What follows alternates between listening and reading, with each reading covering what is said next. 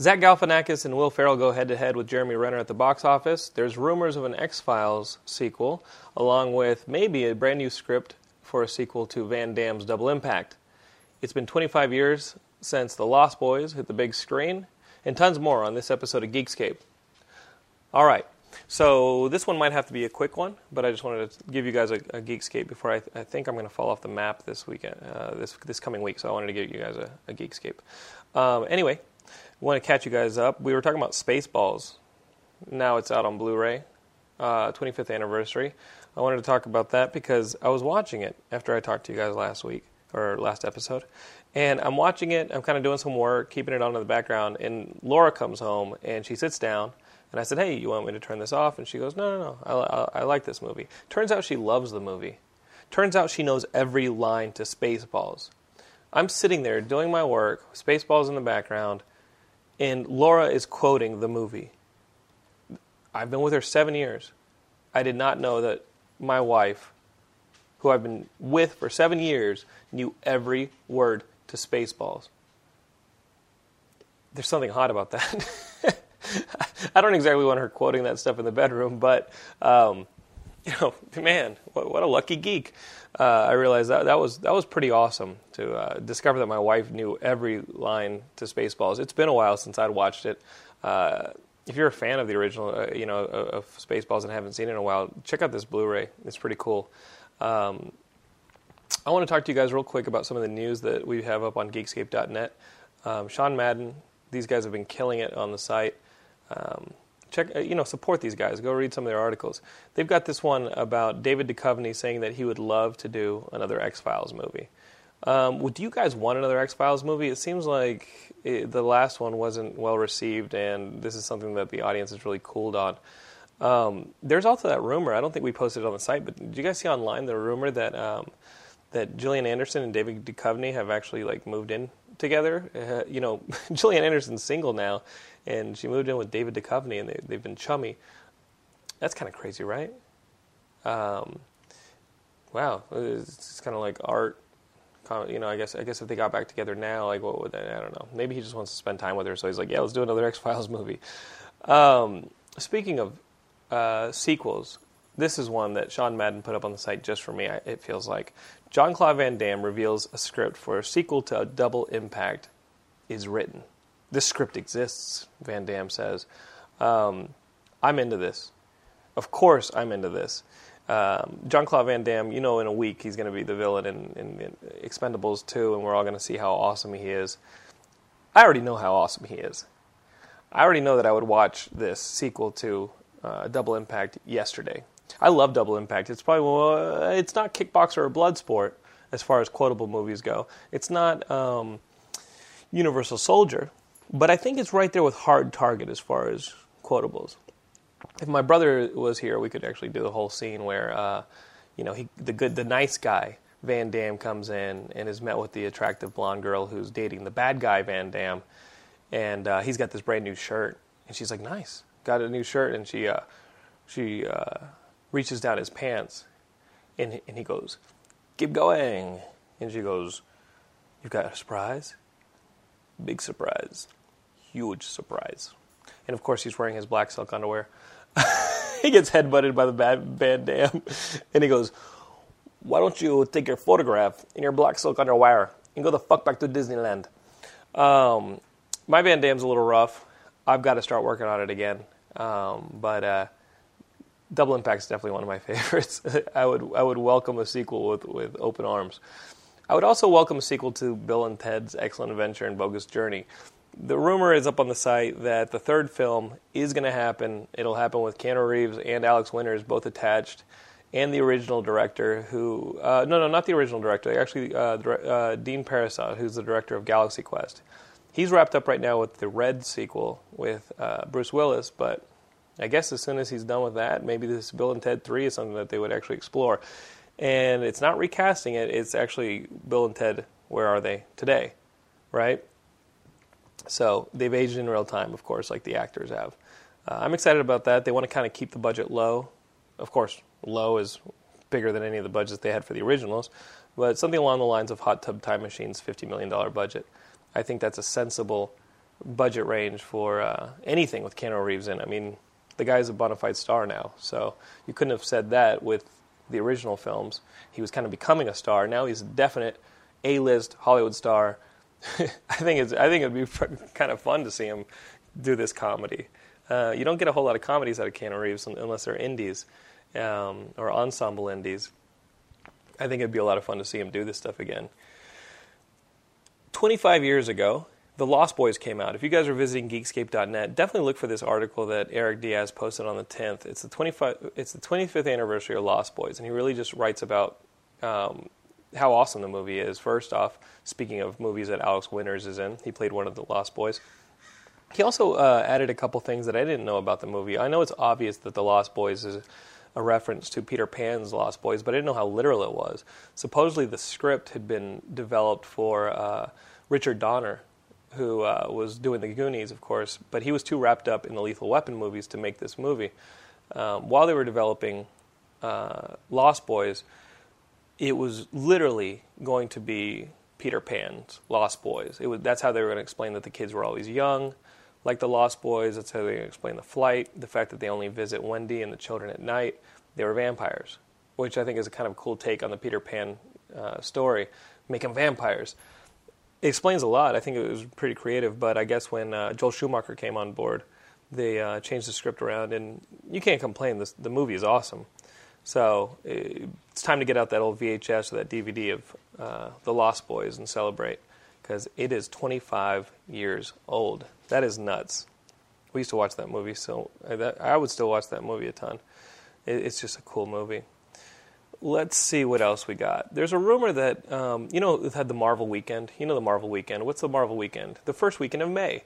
It's been the Marvel weekend since Spider-Man One, X Two, X Men United was uh, was a Marvel weekend. Marvel, Marvel's been releasing everything on on the first weekend of May the Avengers, Captain America. It's recently gotten crowded and they've had to kind of like shuffle a little bit. But the rumor here is that with Joss Whedon's deal expiring in June of 2015, it looks like you know the one that he just signed that we talked about last episode. It looks like maybe uh, the first of May 2015 is when they're going to be releasing Avengers 2. Better get cracking. Better get cracking. Uh, the next May uh, 2015 movie that we're going to get is Iron Man 2, or Iron Man 3, I think. Um, what's coming out in May of next year? I guess it would be Iron Man 3. And then right after that, you're going to get some Thor. So look for that. Um, that's pretty awesome. I, I, I'm excited for that one. All right, I want to tell you guys about a web series that I started watching. Bryan Singer is producing this thing called H Plus. Do you guys know about this? It's uh, it's this digital series that has like 48 episodes. They're all five minutes long, and it's told out of order, right? Not unlike the flash jumps that you see in Lost. You know, some go forward, some go backwards. You see parts of you know that are part of the storyline that, that are the main characters, some that are ancillary characters. But Bryan Singer has been producing this web series. He produced this web series called H Plus about uh, a little bit in the future, everyone has an implant in their brain. And it allows them to do basically what you do on a smartphone check statuses, watch sports games, uh, send and receive messages, but you're doing it from like the inside of your brain. You're, you know, you're, you're seeing it kind of in front of your face, and you can interact with it by like, you know, kind of doing the Minority Report thing and like, you know, touching things out in the middle of space. What happens if it gets a virus? Well, this series, if you guys look on YouTube for H plus, the first episode, you actually see that a virus attacks everyone at the same time, and only those who have been without any service, right, who aren't connected to the network at the time that the virus hits, survive. Everyone else basically shuts down and kind of goes into a coma state. They can't really survive in a coma state with any, without anybody coming to rescue, but you kind of have to stay underground or at least, uh, you know, not get any reception all of a sudden all those AT&T people are like, "Yeah, and now I'm glad to be an AT&T member. I didn't get the virus that made my, you know, fried my brain." Um, it's a cool series. The, the, production values are really big. Um, it looks great. It's directed well. I think it's written well. And I've seen six episodes so far, and they're pieced together pretty cool. It makes for a really cool puzzle. So so far, six episodes in, H plus is worth checking out on YouTube. I definitely recommend it to you guys who are fans of science fiction uh, maybe some of the the the internet um, hacker type stuff, you know, that, that kind of fiction.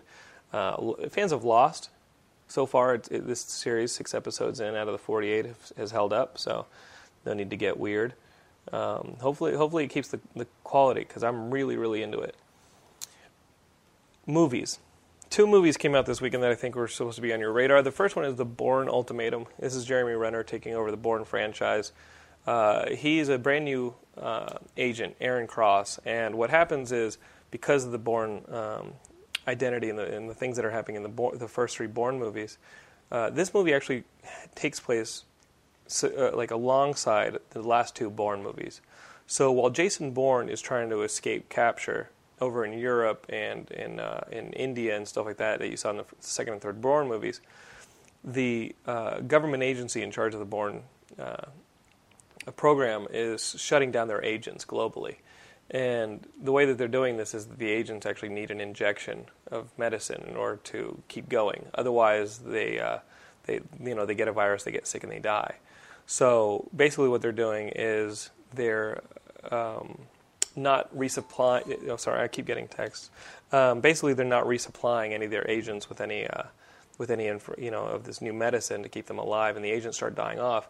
But Aaron Cross, Jeremy Renner's character, actually uh, has met up with Rachel Weisz's character, who's one of the doctors who supplies the medicine, and she's and he, you know, he's like, hey, listen, these people are exterminating the program, they're exterminating the agents, they're exterminating the doctors who know about it and they're going to exterminate you. You have to help me uh, find a cure for this. Find it, find a way that that I can uh, get out of this program and not need this this medicine anymore. Seems so. He, you know, of course, they go on a run. Seems like a pretty simple plot, right?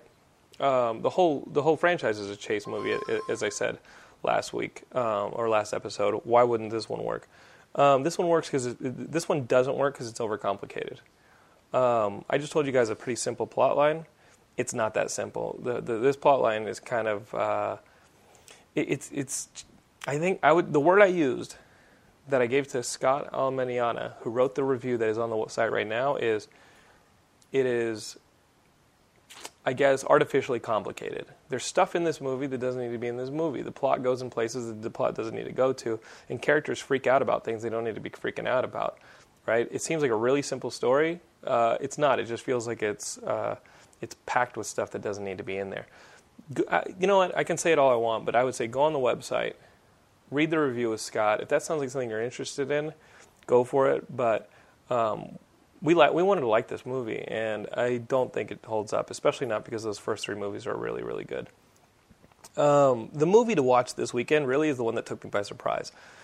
The campaign. This is Jay Roach's movie. It has um, Zach Galifianakis in it. It has Will Ferrell in it, and they play the, these competing congressmen in North Carolina, right? And Will Ferrell is sort of a, a mix between Ross Perot and George W. Bush, and he's a congressman who's run unopposed, and everybody likes him, even though he's really a dirtbag. He sleeps around, he's completely corrupt, he's an imbecile, but he's a good old boy. He's all about the, you know, he just knows what to say on the campaign trail. He knows to talk about the troops, Jesus, you know, and America, America, America really, really funny, and you can see Will Ferrell really being funny with that. Um, you might think that he's been doing that for the last 10 years, but Jay Roach is a good enough director, and this script is good enough that this really stays fresh. So uh, he's really screwed up at this point.